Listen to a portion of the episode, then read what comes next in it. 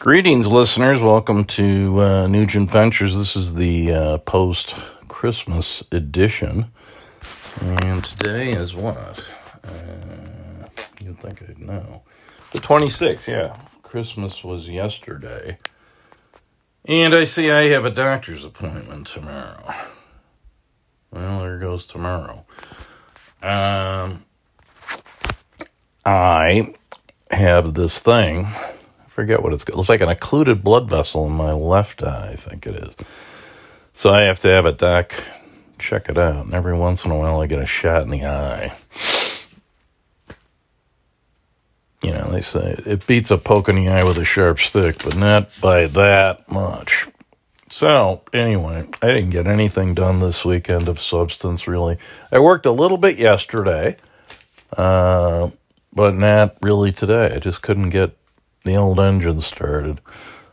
So I thought, well, at least I'll knock out the podcast.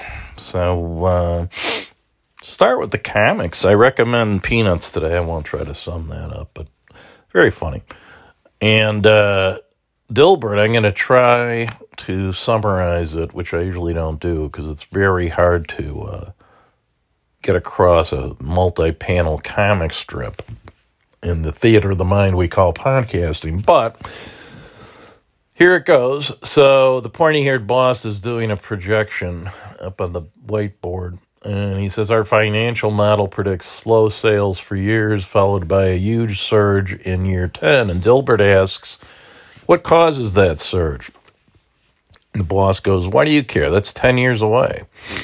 And Dilbert says, I ask so I can judge the credibility of your model bosses, I guarantee our model is as good as any other 10 year projection. Dilbert asks, Has any 10 year projection ever been right? The boss says, How would I know? And then he says, Don't you put in those earbuds. Dilbert says, Please continue, because he stopped listening. And, uh, you know, all these Congressional Budget Office 10 year projections. Every 10, I had a boss who was brilliant one time at AMA, and he put in a five year plan, I think it was, might have been 10 years, uh, which was brilliant because it got you out of the box of these 10, these, you know, we were looking at results every week and at least every year, you know. So if you didn't make your numbers, that was it for you. But he put this five, I forget, this five or 10 year plan. And I was like, hey, can't fire him for five years. And they didn't. Uh, he went down in that big Sunbeam scandal AMA had, which was a joke, where they endorsed, you know, band aids or something that Sunbeam made. Some kind of, it was an endorsement deal uh, for various products and services, and mainly products. And some of these Sunbeam products weren't so good. That was when Chainsaw Al was running Sunbeam, and you know they were trying to make non dues revenue because because I couldn't get them to pay dues. You know that was was my fault really. So anyway, a good friend of mine was at the bottom of the stack on that, and it was weird because usually everybody they used to you know throw people out from the bottom up. In this case, they did it from the top down, and uh, she survived. So she's not a listener, else I wouldn't bring that up. See, that's what happens if you don't listen. We talk about you, or I talk about you. So that's another good reason to, to listen. So, uh, let's see what else is in the Tribune here today. I've already prepared here. I went through all the I went through all the uh, Tribune. But this particular portion, I think I meant to throw away and didn't. Yeah, there's nothing worth noting in here. So that's garbage. Got in the wrong pile, I guess. Okay. Now, the space telescope lifted off flawlessly. This is the James Webb. I thought it was after that that Senator Webb but it wasn't. It was a guy at NASA. And the puzzler about this, I don't know how much it costs to put this thing up, but I'm sure it cost a ton, you know, and there are some externalities, as we say, like, you know, a lot of, uh, atmospheric pollution and such. But nobody who's on the progressive side complains about it unless somebody in the private sector does it, like if Musk does it or if Be- Bezos does it. And, you know, now granted, this is to, you know, put up another telescope that uh, is going to see back into the past. But honestly, what good does that do the average, you know, citizen walking around in the street? Not much. And uh, I just don't see why those public expenditures aren't treated the same way that private expenditures. You can say, well, those are joyrides for rich people, and this is a big public project. But I would actually probably rather see private people spend their money putting stuff in space that doesn't really serve any practical purpose than, than taxpayer money. And the pollution side of it is at least as bad with these big public rockets. So let's see. What else are we got here? They have a list of all the people who died. Colin Powell, who could have, I would have voted for Colin Powell for president for sure. No matter probably who he was running at. Here's an article about learning from failure, which I guess I'll have to read because uh, this wasn't real successful. Your Medicare premiums are going to rise if you're on Medicare. There's two overlooked variables for happiness, according to this article. One is prioritize positivity, not happiness. So, positive thinking. People kept telling me to try that, so I'm going to try. And then prioritize future happiness, not present happiness. And I'll have to share that with my wife. Um, there's a thing in here about charisma, and it depends on time of day. I don't think I'm very charismatic. I am non charismatic 24 7, 365, you know.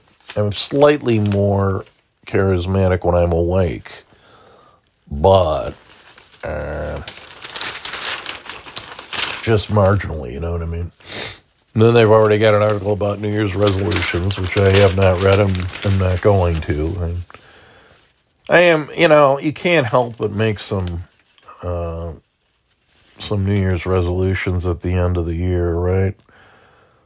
Uh, bilingual employees are in demand, and as you all know, I majored in Spanish. At least I took enough courses, registered for enough to, to have a major, but I dropped them all. And I think I registered for Spanish too, like four times. So, your resume, I'm now working for a company that does LinkedIn makeovers and resume.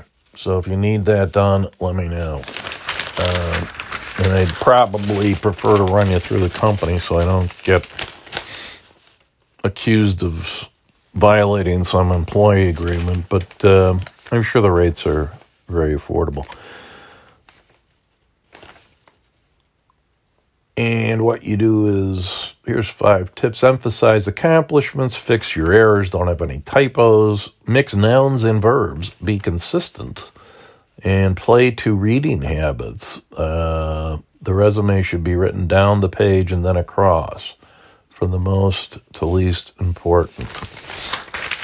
Yeah, I'll probably clip that up. Now that I'm in the business, I've thought about doing this a lot, but there's a lot of competition and stuff, so this outfit hired me, and I was supposed to do my first LinkedIn profile today, but I didn't get motivated.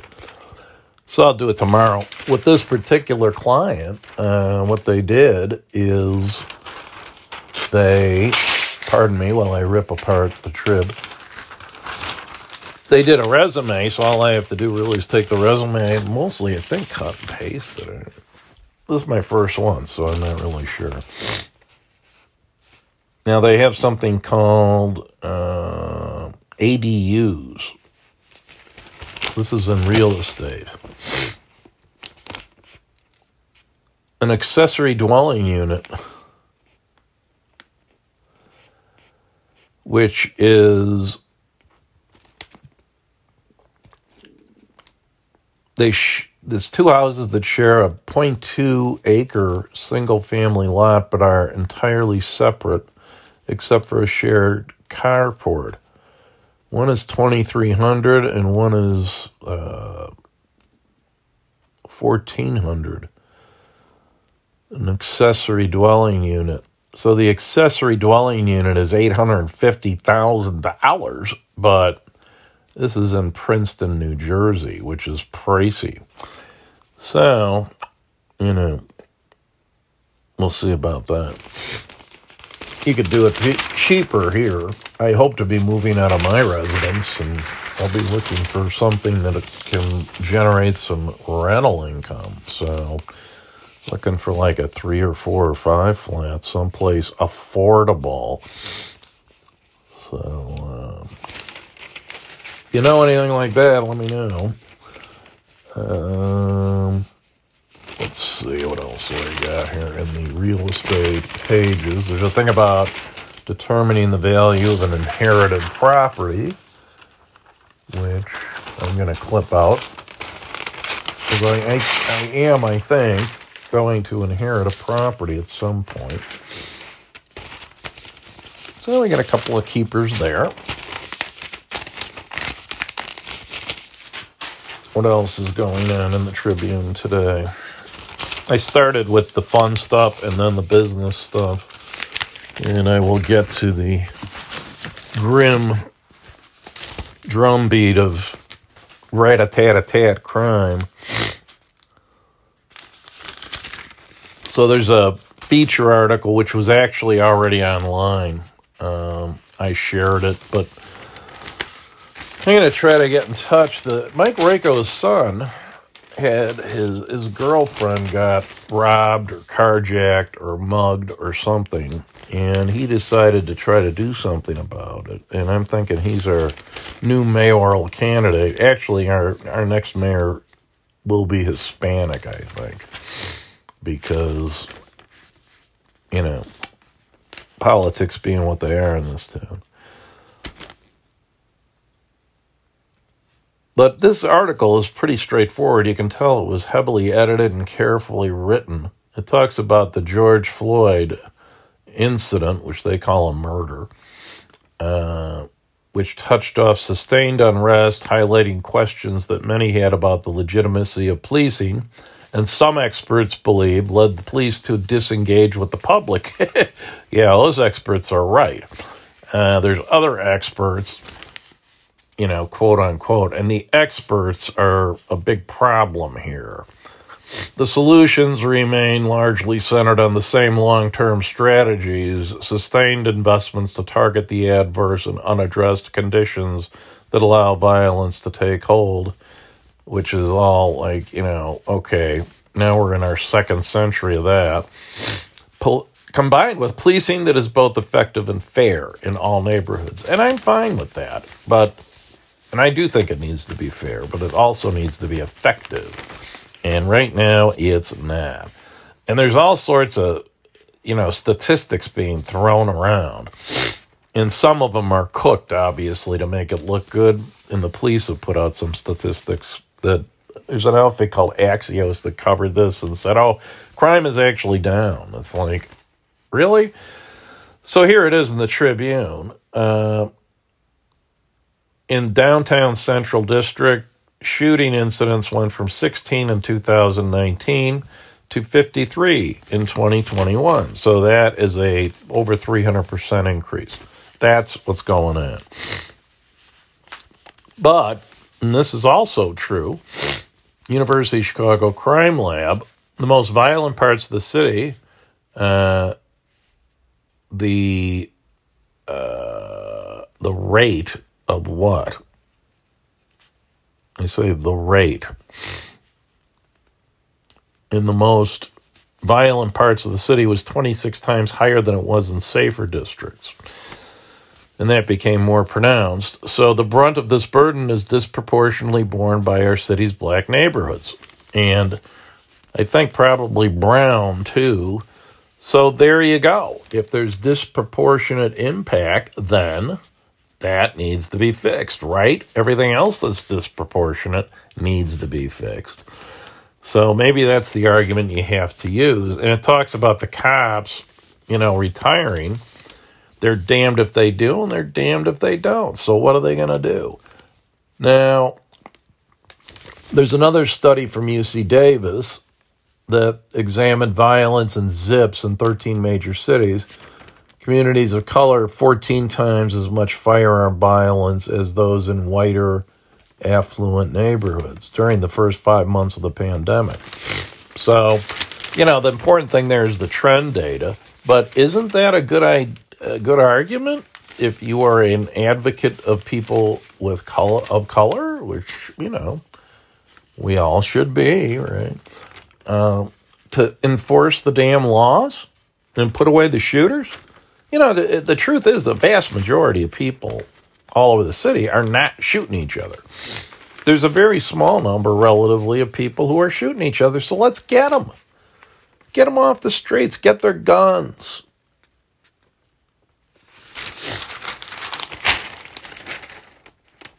Pretty obvious what needs to happen. And there's another article I won't go into because I haven't really read it yet about. Uh, oh, wait a minute. Here we go. Yeah, here's uh, our man Royko, Sam Royko, and I'm going to try to f- track him down and get in touch. At this meeting they had in Wicker Park, where he was, uh, he called for swift and appropriate consequences for people who commit carjackings and robberies. Now, he has some liberal spurs, presumably and they were there was a flyer there that said it has become apparent that many of the recent carjackers and armed robbers, if apprehended, are not being held accountable for their actions. State's Attorney Kim Foxx and Chief Judge Evans are too lenient and they need to hear from their constituents. Well, these people are deaf. Although I do see that Kim is starting to change, reevaluate her, you know, progressive prosecution. Experts and researchers have told the Tribune that despite the examples of reoffending, there is no research that has established a link between release of pretrial detainees and crime increases. These are the experts we don't need because they lack any, they probably because they haven't done any studies. They also note the crime in Chicago was dropping as recently as the period from 2017 to 19. Well, that's ancient history. You may as well talk about 1917 to 1919. After George Floyd, everything changed.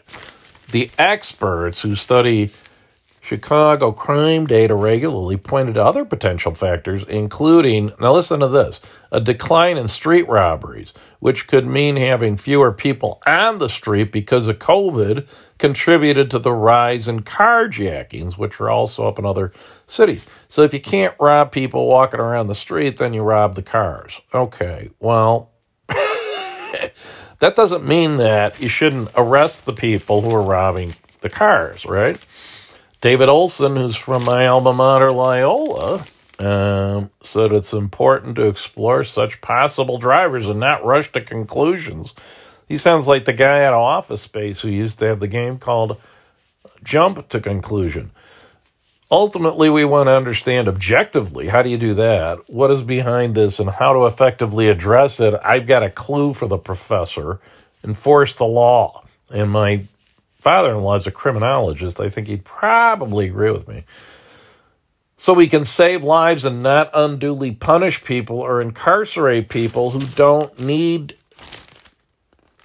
who we don't need when we don't need to. We don't need to incarcerate people. Because the worst thing we could do is put people in jail? I don't think so. I don't think that's the worst outcome at all, even if it's disproportionate, folks.